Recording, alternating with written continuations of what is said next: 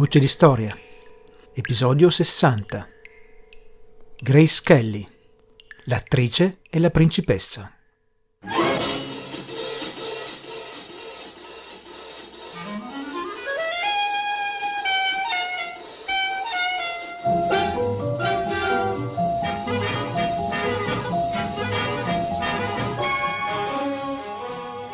Salve e bentornato una nuova puntata di Gocce di Storia, il podcast amatoriale di storia. Per questa puntata partiamo dal... facciamo un salto dal passato, il salto noi iniziamo dal presente del personaggio che, che raccontiamo dal suo inizio, invece questa volta partiamo, facciamo un salto indietro, eh, precisamente indietro nel mio tempo, perché è un mio ricordo. Sono una bimba di circa 4 anni che è seduta sul divano con le mie amatissime zie e stiamo sfogliando quello che credo sia un rotocalco. Un rotocalco su cui ci sono tantissime foto di una donna bellissima. E mm, di questa donna mi colpiscono due cose. La prima è la dicotomia che c'è tra le prime foto dell'album dove si vede elegante, bellissima, solare, luminosa e le foto della seconda parte dove è più matronale, quasi più affaticata, seppur sempre molto elegante. L'altra cosa che mi colpisce è la saturazione del colore delle foto, che alcune erano molto cariche, con colori quasi pastello molto molto accesi. E mm, questa donna si chiamava Grace Kelly io sapevo anche chi fosse prima di, di, vedere queste fotografie, erano le mie zie che mi, mi, spiegavano, mi spiegavano che lei era una principessa, prima ancora era stata un'attrice e mm, questo ovviamente bastò a incendiare la mia fantasia di bambina. Io con Kelly ho sempre avuto un po' un problema. Il problema a congiungere le due parti della sua vita. Non so se è un problema solo mio, a dire la verità mi piacerebbe che mi diceste anche la vostra. Quando si dice Grace Kelly a cosa pensiamo? All'attrice o alla principessa? Io faccio sempre molta fatica, se mi dicono Grace Kelly io penso all'attrice, a dire la verità. E ehm, in questa puntata ripercorreremo appunto le, le orme, ripercorreremo la vita di, di Grace Kelly.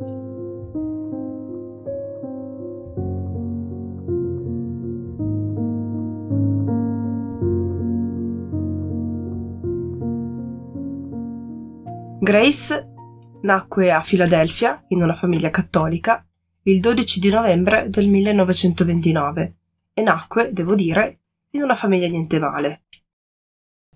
Suo padre, John Kelly Senior, era stato un eh, combattente, era stato soldato nella prima guerra mondiale, era nato nel 1889 e aveva combattuto appunto durante la prima guerra mondiale e si era congedato nel 19 con il grado di tenente.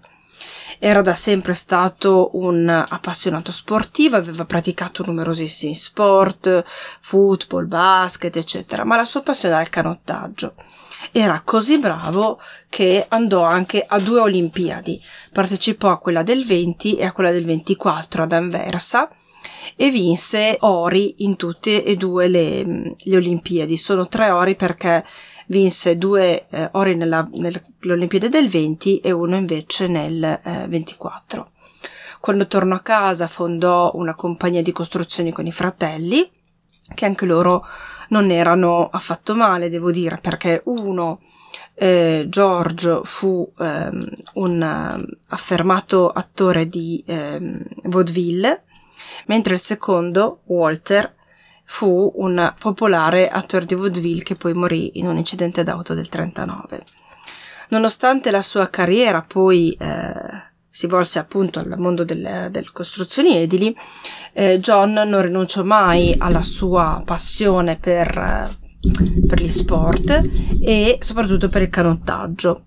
Divenne eh, membro della devo leggerlo perché se no non riesco.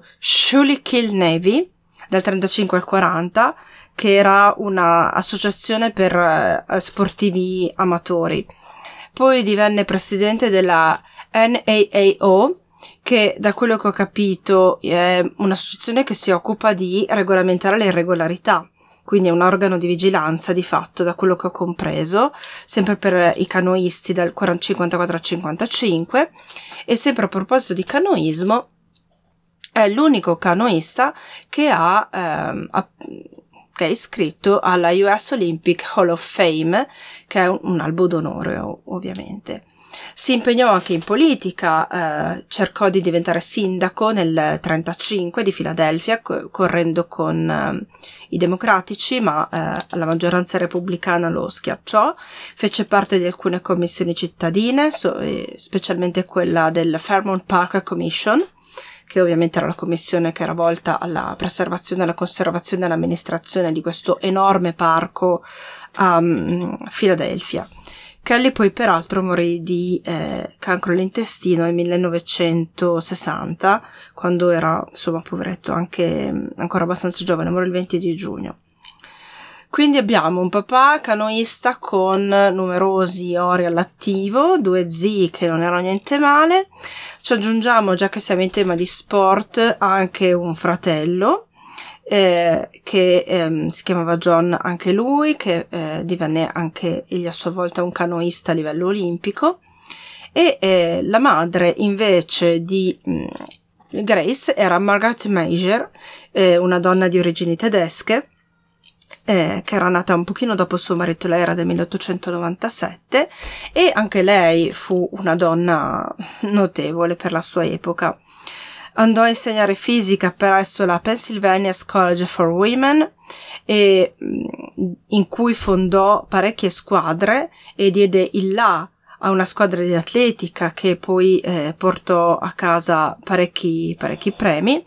Quindi entrò nel consiglio di amministrazione della Women's Medical College of Pennsylvania e poi lavorò sempre nell'amministrazione del, del Philadelphia's Board of Education fra il 1961 e il 1964. Margaret fu dotata di una lunga vita, infatti morì eh, di polmonite il 6 di gennaio del 1990, quindi dopo la figlia.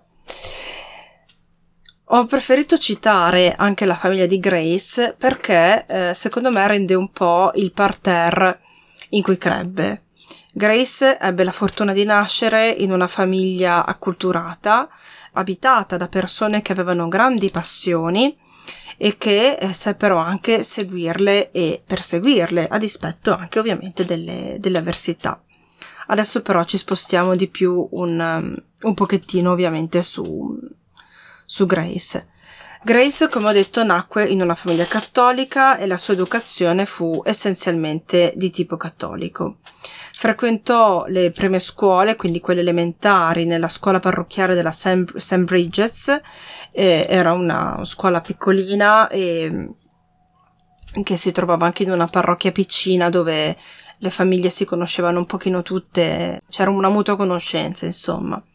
Poi andò in un altro collegio, la Ravenhill Academy, sempre di tipo cattolico, dove a fini di non a fini di lucro, ma per progetti di carità calcò le passerelle come, come modella, sapete in quegli eventi che si fanno anche nelle scuole, nelle parrocchie per raccogliere fondi, eccetera. E poi all'età di 12 anni ebbe il suo primo debutto sul palco con il ruolo da protagonista in una commedia eh, chiamata Don't Feed the Animals. E questo fu il suo, il suo debutto. Nel 1947 si, si diplomò alla, alla Stevens School in cui partecipò a numerosi progetti di eh, recitazione e danza. Quando andrò via, eh, quelli che eh, gli insegnanti che la lasciarono andare dissero che secondo loro aveva tutte le potenzialità per diventare una, una stella nello schermo, insomma, oppure sul palcoscenico, quello che ehm, le sarebbe piaciuto di più. Lei avrebbe voluto frequentare un college, il Bennington, ma purtroppo aveva dei voti in matematica molto molto scarsi e quindi il Bennington College le disse di no. E eh, allora Grace cosa disse? Ok, disse vado a fare l'attrice. Ovviamente la famiglia non ne fu contenta perché, eh, come avete potuto immaginare, sono un po' conservatori, insomma, e il padre soprattutto fu molto molto contrariato da questa decisione, infatti lui considerava re- la recitazione giusto un filino sopra l'essere un senza tetto perché insomma, un po' magari per l'incertezza del guadagno, un po' perché ti portava a essere sempre di qua e di là, non la vedeva ecco come una professione onorevole per eh, sua figlia.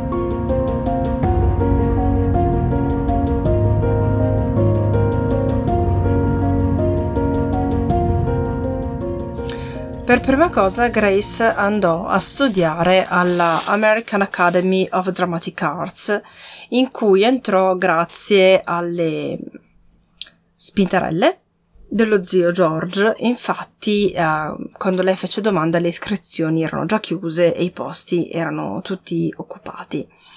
Nonostante questa piccola eh, così spintarellina iniziale, Grace si dimostrò un'alunna estremamente diligente, lavorò alla sua dizione anche attraverso l'ausilio di registratori, studiò in modo estremamente compito, sempre molto disciplinata e corretta, riuscendo a mettere insieme tutta una serie di, ehm, di parti e particine, soprattutto nel teatro e nella televisione. C'è da dire anche che lo zio la consigliò sempre durante sua, mh, gli inizi, diciamo, eh, della, sua, della sua carriera.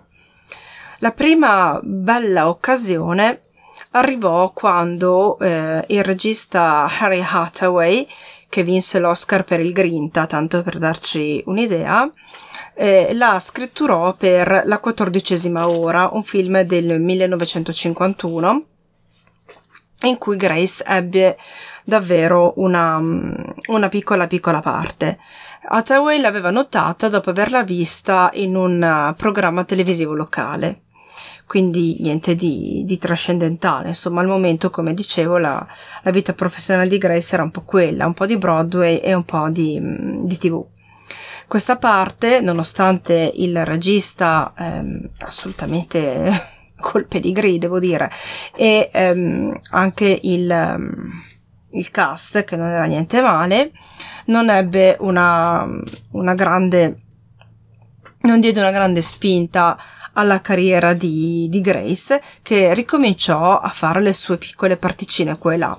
Tuttavia venne eh, notata da Gary Cooper. Adesso mettiamola lì.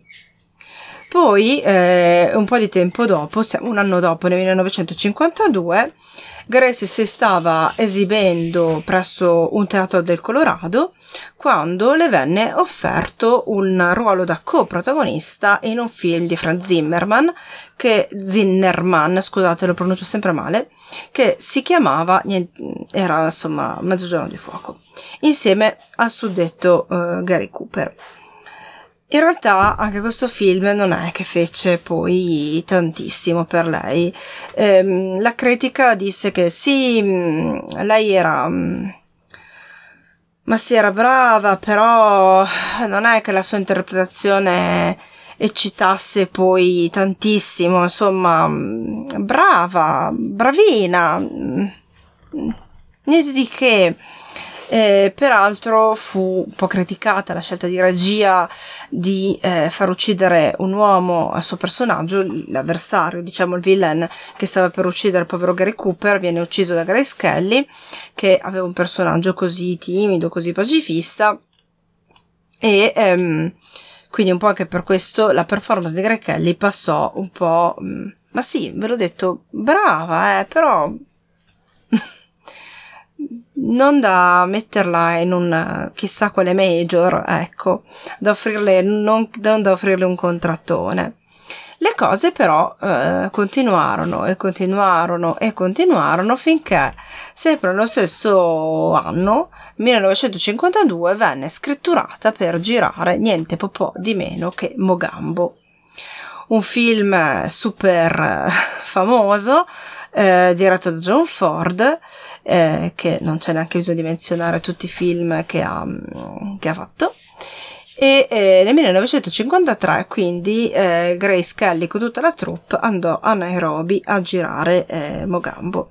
Si vocifera, ma sono solo voci, che eh, in quel, sul set nacque una liaison fra Grace e Clark Gable, che era mh, mm, parecchi anni più anziana di lei, perché Clark Gable morì, se non mi sbaglio, nel 60 o giù di lì, era già vedovo di Claudette Colbert.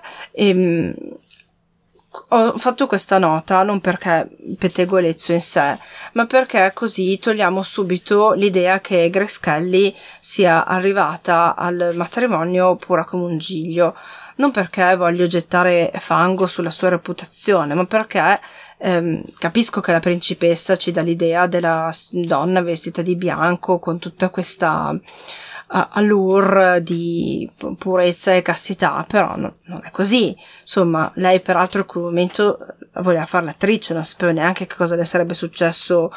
Eh, quale sarebbe stato l'evento che le avrebbe cambiato la vita e ehm, non mi sembra neanche così irragionevole credere che persone che passino tanto tempo insieme non sviluppino poi tutta una serie di relazioni. Ripeto, la relazione tra lei e Clara Gable è solamente un pettegolezzo. Non c'è una conferma. Si dice.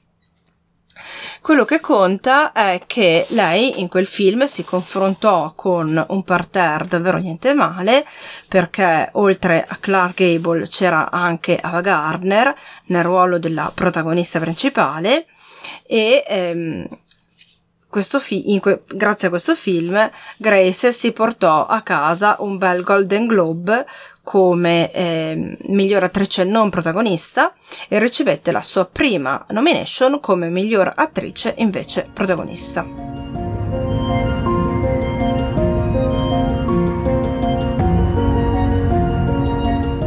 Da lì in poi la sua carriera prende il volo, letteralmente, e in giro di un anno gira due film con Alfred Hitchcock che sono devo recuperare l'ordine esatto, Il delitto perfetto e La finestra sul cortile. Ingrid, eh, scusate, lapsus. Grace Kelly è indissolubilmente legata alla figura di Alfred Hitchcock. Con lui ha fatto solo tre film, che sono appunto Il delitto perfetto, La finestra sul cortile e Caccia al ladro. Eh, la prima persona che viene in mente, almeno a me, quando penso a Alfred Hitchcock e attrice, penso a, um, a Grace Kelly. E mi dimentico, almeno per un momento, che ci sono state altre donne molto importanti nella filmografia di Hitchcock, Kim Novak e Ingrid Bergman, giusto per dirne due, Tippi Hedren per dirne tre. Tuttavia, mh, lui fu l'uomo che, secondo me, la consacrò No, noi la ricordiamo per quei tre, la ricordiamo anche per altri film, voglio dire, Mogambo è, è bellissimo. Eh, però questi sono i, i tre, secondo me, ehm, più, più forti, più potenti. Il diritto perfetto lo recitò con Ray Milland, la finestra sul cortile invece la recitò con, Jimmy, con James Stewart e invece Caccia al ladro sono un attimino impreparata perché faccio un po' fatica con i nomi, la, uh, lo recitò con Cary Grant, quindi tre stellone del uh, panorama uh, cinematografico del, del tempo. Alfred Hitchcock amò incredibilmente Ingrid Bergman e ancora. Mamma mia, ragazzi. Um, Alfred Hitchcock amò incredibilmente eh, Grace Kelly si è, ci si è molto chiesti come mai lui era, aveva la fama di essere un regista abbastanza difficile, che voleva che tutti gli attori fossero perfetti, che sapessero le battute a memoria, che facessero quello che lui diceva, che si mettessero dove lui diceva, lui doveva decidere tutto. E gli attori dovevano semplicemente dire sì con la testolina. E Grace Kelly sembrava un po' rispondere a questo, a questo modello. Era un'attrice ancora giovane, da plasmare, che aveva uno sfrenato desiderio di imparare Hitchcock era indubbiamente uno dei grandi maestri del cinema, ma non c'è solo quello. Hitchcock disse sempre che nelle sue attrici lui voleva cercare l'ambiguità e Quindi non so, prendiamo mh, Grace Kelly e boh, Marilyn Monroe o Rita Hayworth, quella che mi piace di più, Jane Mansfield, una di queste tre. Qual è quella che trasuda più sesso ovvio, ma tutte le altre tre? E Grace Kelly no, ovviamente.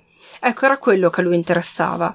Il fatto che Grace Kelly sapesse essere sensuale, perché ci sono delle sue inquadrature che sono pazzesche, senza essere poi così ovvia.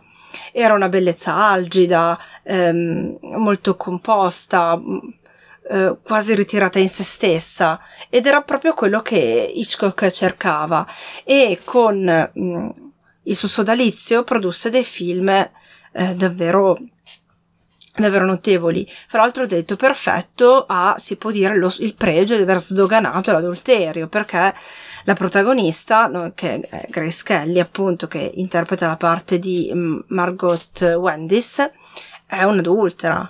È un'adultera che eh, cerca di, di scappare da questo matrimonio con questo pazzo scatenato interpretato da Ray Milland che interpreta Tony Wendis che è un tennista ormai in disarmo e perché riesce a francare l'adulterio? Perché alla fine si scopre che è Tony Wendis il, il cattivaccio, no? Ray Milland il, il cattivo della situazione. Con eh, la finestra sul cortile, eh, la, la nostra Grace vinse il secondo Oscar è un film bellissimo con eh, James Stewart che le fruttò appunto un Oscar. È un è davvero un film stupendo. Secondo me ha anche degli, degli accenni di commedia. Io non, non so, magari sono io che sono fatta un pochettino strana. Poi per un po' di tempo Grace Kelly andò a fare altro e ehm, andò a fare la ragazza di campagna al fianco di Bing Crosby eh, che le valse un altro Oscar, tanto per... no, scusate, ho detto una sciocchezza grossa. Il premio Oscar lo vince per la ragazza di campagna e non per la finestra sul cortile. No, no, no. Ehm, L'Oscar in quel caso non, non lo vinse, non ricevette neanche la candidatura. Comunque, per la ragazza di campagna portò a casa l'Oscar. È un film drammatico che, insomma, pieno stile anni 50 e finisce abbastanza male. Però è bello. Tutti questi film, peraltro, si, ehm, si condensano in pochissimi anni, perché noi abbiamo parlato per adesso di La quattordicesima ora, Mezzogiorno di fuoco, Mogambo, Il diritto perfetto, La finestra su cortile, La ragazza di campagna, e sono tutti tra il 1951 e il 1954 perché la carriera di eh, Grace Kelly fu incredibilmente breve, tanto che eh, finì poi con Alta Società nel 1956, per cui mh, mm, i film li girò una dopo l'altra. Ebbe peraltro anche molto da dire con le sue case di produzione, perché lei apparteneva alla mm, Paramount, se non mi sbaglio, era l'epoca dei contratti quella, no? Quindi una casa di produzione ti prendeva e ti metteva contratto e diceva ok, tu con noi farai tot film. Poi se volevi fare un film con un'altra casa di produzione o un'altra casa di produzione era interessato a te, ti doveva cedere non sempre le case di produzione proprietarie erano così d'accordo, tanto che per girare alcuni film ehm, dovette, eh, la Grace Kelly dovette un po' anche ehm, così andare a muso duro, no? dire ok o mi lasciate andare oppure io mm, me ne vado insieme a tutto il mio parterre di fan che stava ehm, effettivamente salendo parecchio perché davvero la popolarità di Grace Kelly era in grande, era in grande aumento, benché ormai la sua carriera si avviasse, sebbene lei ancora non lo sapesse, eh, verso la fine. Infatti gli ultimi film che fece eh, furono Fuoco Verde, in cui recitò accanto a Stuart Granger, poi Caccia al ladro, dove recitò accanto a Cary Grant, e poi l'ultimo invece è Alta Società che è del 1956 dove recitò accanto a Bing Crosby, Frank Sinatra e eh, l'attrice Celeste Holm.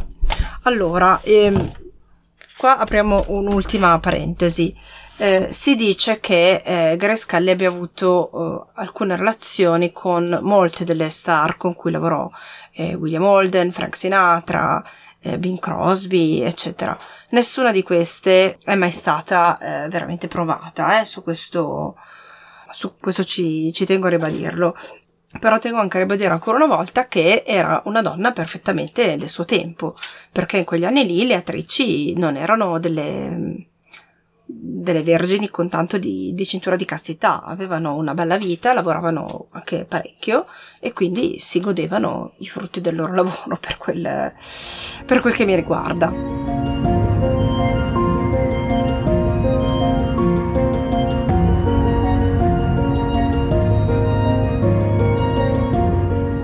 Adesso veniamo all'incontro che più di ogni altro segnò la vita di, eh, di Grace. L'incontro che ebbe nell'aprile del 1955, anzi nel maggio del 1955, con il principe Ranieri III di Monaco a Cannes, poco dopo il festival.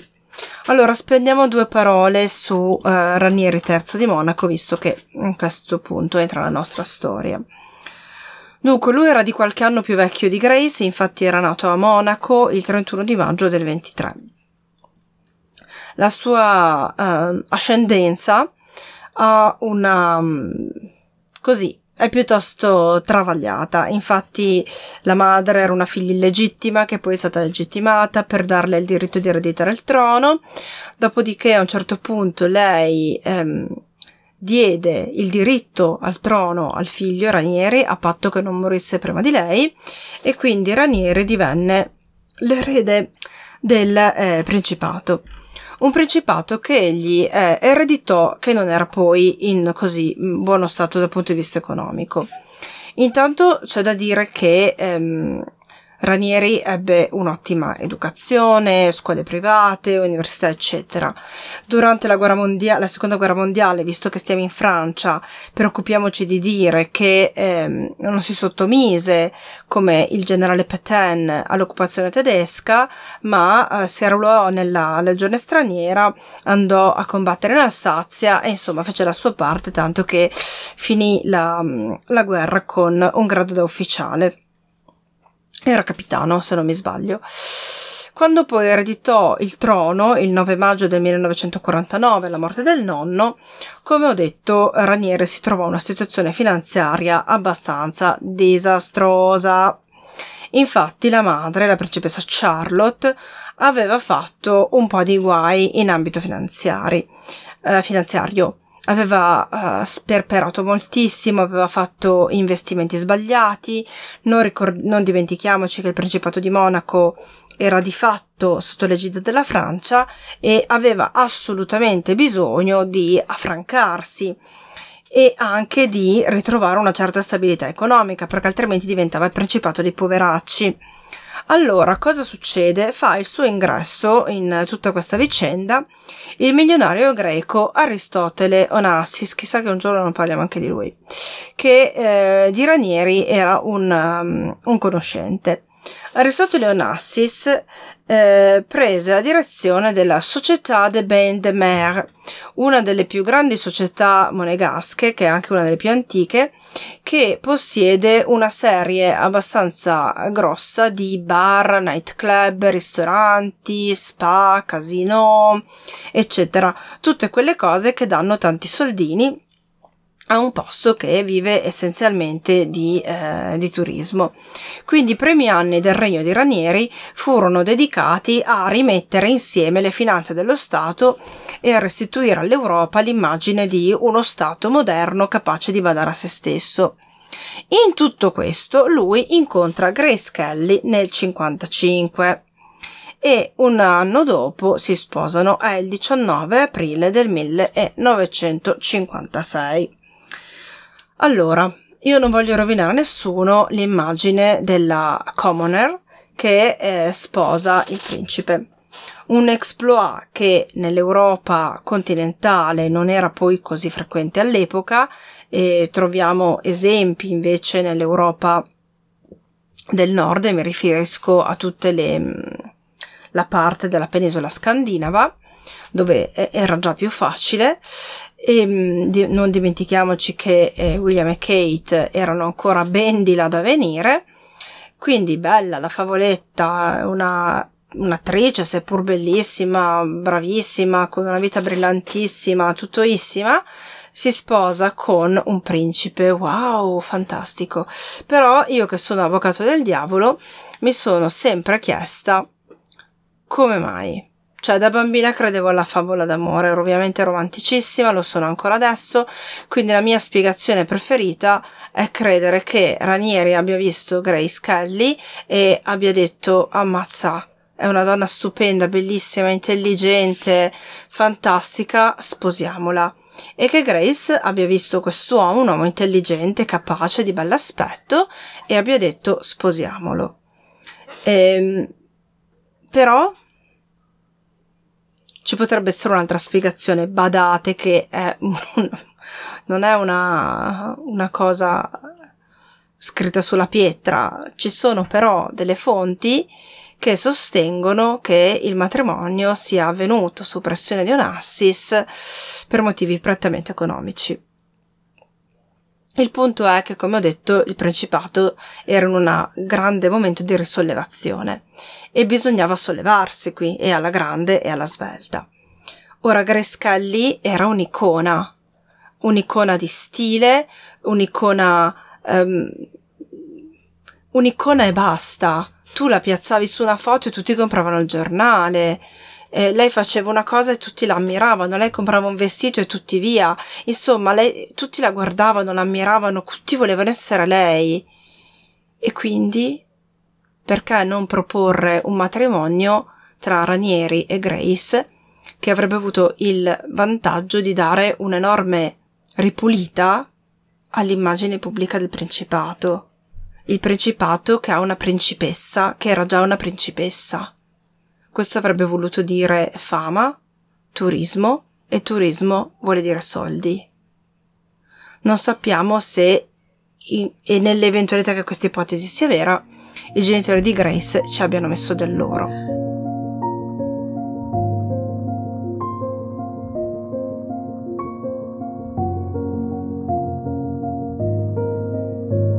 Io non credo che Grace avesse realizzato pienamente al momento del matrimonio che diventare principessa di Monaco avrebbe per forza significato per lei abbandonare le scene.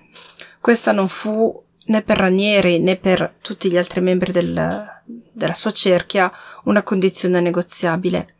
Al tempo del suo matrimonio eh, Grace era ancora sotto contratto con la MGM, anzi mi scuso per una cosa che ho detto prima, Grace era sotto contratto con l'NGM e veniva prestata alla Paramount, scusatemi. Ma um, il contratto fu sciolto. Eh, Hitchcock la pregò di eh, tornare per girare Marnie e lei ci sarebbe anche andata volentieri, ma non poté e questa fu la fine della sua carriera cinematografica.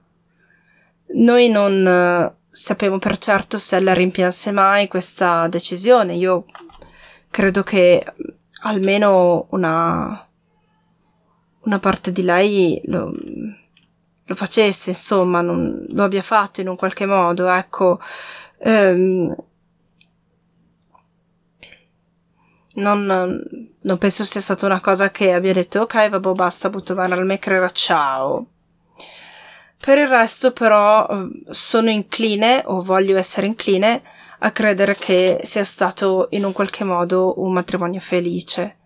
Si dice che eh, Grace fosse fidanzata con lo stilista Aliek Cassini prima di incontrare mm, Ranieri, ma che questi non piacesse alla famiglia e che lei abbia detto una volta che se non fosse la sua famiglia non avesse fatto problemi con Cassini, lei lo avrebbe sposato. Io non lo so. Ehm, Grace aveva una carriera forte, mm, sicura, aveva un'indipendenza economica importante, quindi non penso che abbia agito in base all'impulso e abbia detto, boh, bah, ok, ciao, divento principessa e come va va. Io penso che abbia ponderato la scelta. E forse appunto non aveva messo in conto di non dover recitare più, ma non credo neanche che le sia venuto poi che sia stata alla fine una sorpresa così grande una volta che magari l'ha, l'ha metabolizzata. Credo che la, può darsi che la sua vita le sia mancata, non lo so, ma voglio sperare che dopo sia stata felice. Qui ci sono tutta una serie di pettegolezzi e contropettegolezzi che non, che non hanno poi un fondamento, insomma, si dice che entrambi abbiano avuto delle relazioni extraconiugali perché venivano da ambienti molto diversi, però non ce n'è uno straccio, insomma, quando invece di Juan Carlos sappiamo abbastanza per dire, ehm, siamo negli anni 50, pensiamo per esempio a Lord Mountbatten e tutti sapevano che lui e la moglie Edwina avevano entrambi due vite separate, eccetera, quindi no, non penso siano arrivati a tanto, spero di no, io questo non ve lo so dire ovviamente. Dal loro matrimonio nacquero tre figli, la prima, la principessa Carolina, che nacque nel 57, nove mesi dopo il matrimonio, poi il principe Alberto, che nacque nel 58, e la più piccina, la principessa Stephanie, che nacque nel 65. La stessa costanza, la stessa devozione e professionalità che Grace mise nel fare l'attrice, la mise anche nell'essere la eh, principessa di Monaco. Eh, si prese, dav- prese, davvero molto molto sul serio il, um, il, suo ruolo e divenne presidente della Croce Rossa di Monaco ehm, insieme anche ovviamente con, uh, con, altre per, con, altre persone poi si prese carico di eh, un orfanatrofio che allora era diretto, da, era diretto, era patrocinato da un'ex ballerina e tutti gli anni eh, teneva durante il Natale delle celebrazioni per, con i regali ovviamente per gli orfani che erano ospitati nei vari orfanatrofi di, di Monaco. Fu davvero, secondo me, una, una donna di, di, grande cuore che si, si prodigò davvero molto per assolvere al meglio i, i suoi doveri. Nel 1963 fondò la AMADE, che è l'Associazione Mondiale Amici dei Bambini. È un'associazione che è stata proprio fondata da lei una volta che prese coscienza situ- della situazione in cui versavano i bambini vietnamiti. E qua cito testuale perché mi preme che questa cosa passi. I fini della MADE sono proteggere i più vulnerabili dalla violenza e dagli abusi, promuovere lo sviluppo dei bambini facendo in modo che possano accedere ai sistemi educativi e a quelli che proteggono la salute, accompagnare i bambini nel, nel loro iter giudiziario fornendo ovviamente dei patrocini gratuiti. La Amade è presente in quasi tutti i paesi e eh, va ovunque ci sia bisogno. Per dire è andata in Congo per difendere dei bambini accusati di stregoneria, poi è andata in Sicilia quando è cominciata l'emergenza dello sbarco dei migranti in modo da dare supporto legale e psicologico ai bambini che arrivavano da soli.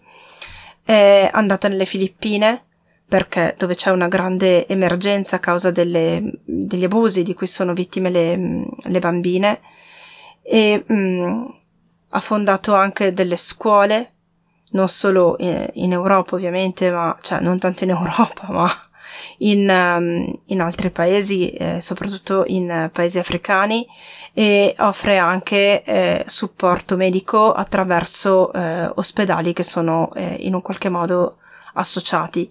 Questa è una cosa che lei ha fatto e secondo me rende davvero molto bene la misura di, di Grace. Um, avrebbe potuto fare la vita decorativa. Avrebbe potuto essere un bel soprammobile e non fare la differenza e tutti avrebbero detto bella questa principessa, bella visivamente, no? Wow, mm, avere magari anche le simpatie. Invece ha deciso di, mm, di spendersi. Nel 1964 fondò la Princess Grace Foundation che si occupa di eh, aiutare tutti coloro che eh, stanno muovendo i primi passi nel mondo dello spettacolo. E poi molte, molte, molte altre cose che adesso non... Uh, sì, altrimenti leggerle sarebbe semplicemente una... un esercizio di stile quasi, no? Sappiate solo che ha fatto veramente tante tante tante tante tante tante tante cose. È riuscita alla fine a ritornare un po' al mondo della recitazione, diventando parte della um, uh, commissione per, della 28th Century Fox Film Corporation, diventando il suo primo membro donna. E poi ha, um, ha pubblicato anche un, un libro su, sull'arte floreale, insomma, niente di. Um, di personale e questa è un'altra cosa che è da ammirare davvero davvero molto. E ehm, questa è lei, una donna che passò dal glamour di Hollywood alla, al Principato di Monaco, che noi pre- percepiamo come glamour, ma essenzialmente perché c'era lei, perché era lei che aveva portato il glamour no, nel Principato, altrimenti non so come come sarebbe finita. Purtroppo la vita di Grace fu- finì in maniera abbastanza tragica, in un incidente di macchina.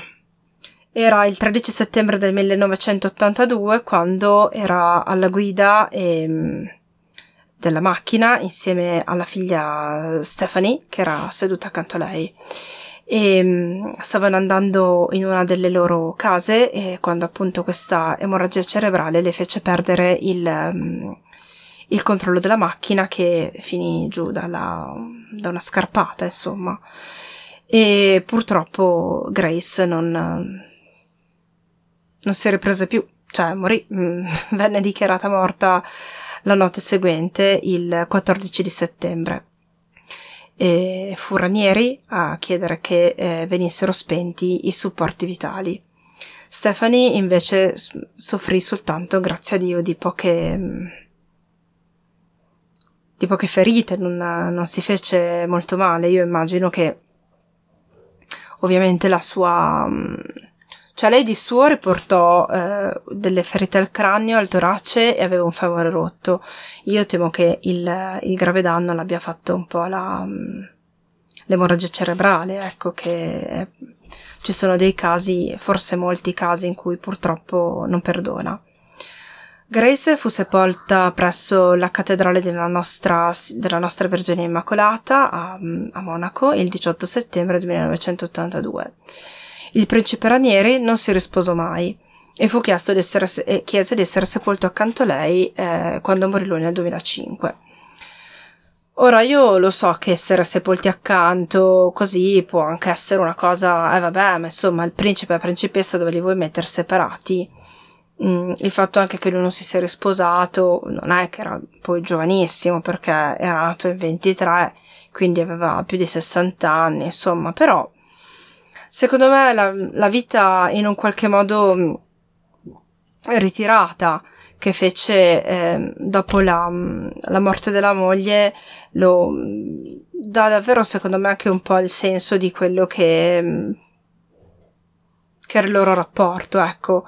Poniamo pure che fra di loro l'amore ci sia stato e poi ci sia trasformato in affetto, oppure non, non, ci sia proprio stato mai, ci sia solo stata stima reciproca, questo non lo so, non, a dire la verità non ci deve neanche interessare. Però mh, il, il, fatto che Raniere poi abbia adottato uno stile di vita molto ritirato, molto... Mh, davvero molto solitario, secondo me è un buon metro per misurare il sentimento che li legava. Eh, lui disse che eh, non si sentiva più lo stesso perché aveva perso la moglie e non, che non era solo la moglie ovviamente, era anche la persona che lo consigliava, la persona che gli stava accanto, che lo aveva sostenuto mentre rimetteva in piedi il regno.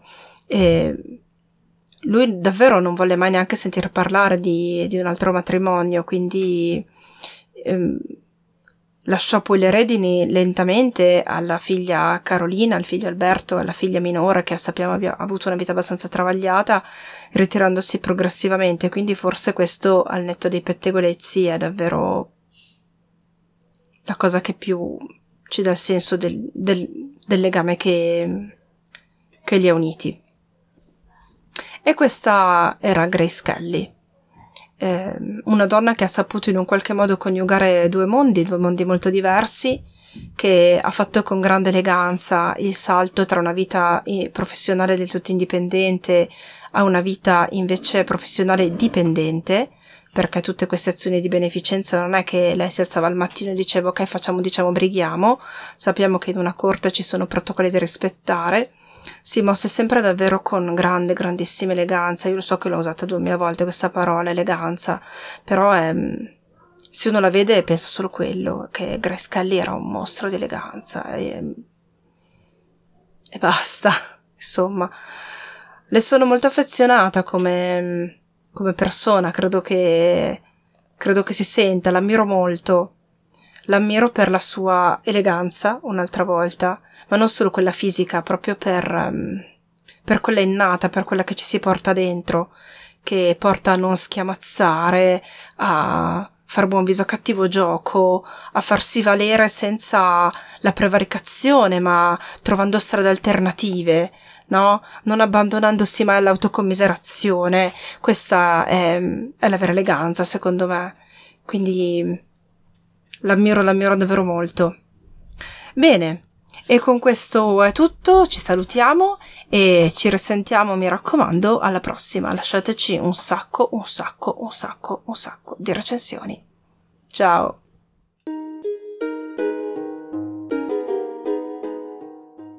Gocce di Storia è un podcast di Annalisa Manotti con il contributo tecnico di Davide Orlandi. Su www.goccedistoria.it potete sempre trovare le fonti bibliografiche, i riferimenti delle musiche utilizzate negli episodi e qualche volta delle correzioni scoperte dopo la pubblicazione dell'audio. Non troverete dei pulsanti per effettuare donazioni con PayPal o Patreon, perché il nostro è un hobby, un divertimento e non vogliamo che diventi un lavoro. Ma se il podcast vi piace e volete aiutarlo a crescere, potete farlo lasciando una valutazione su Apple iTunes o su altre piattaforme di ascolto. Oppure potete condividere sui social network le nostre puntate, in modo che i vostri amici interessati alla storia possano venirne a conoscenza. Per parlare con noi potete scriverci su Facebook o tramite il modulo che trovate su www.gocciodistoria.it. Grazie per il vostro sostegno e alla prossima puntata.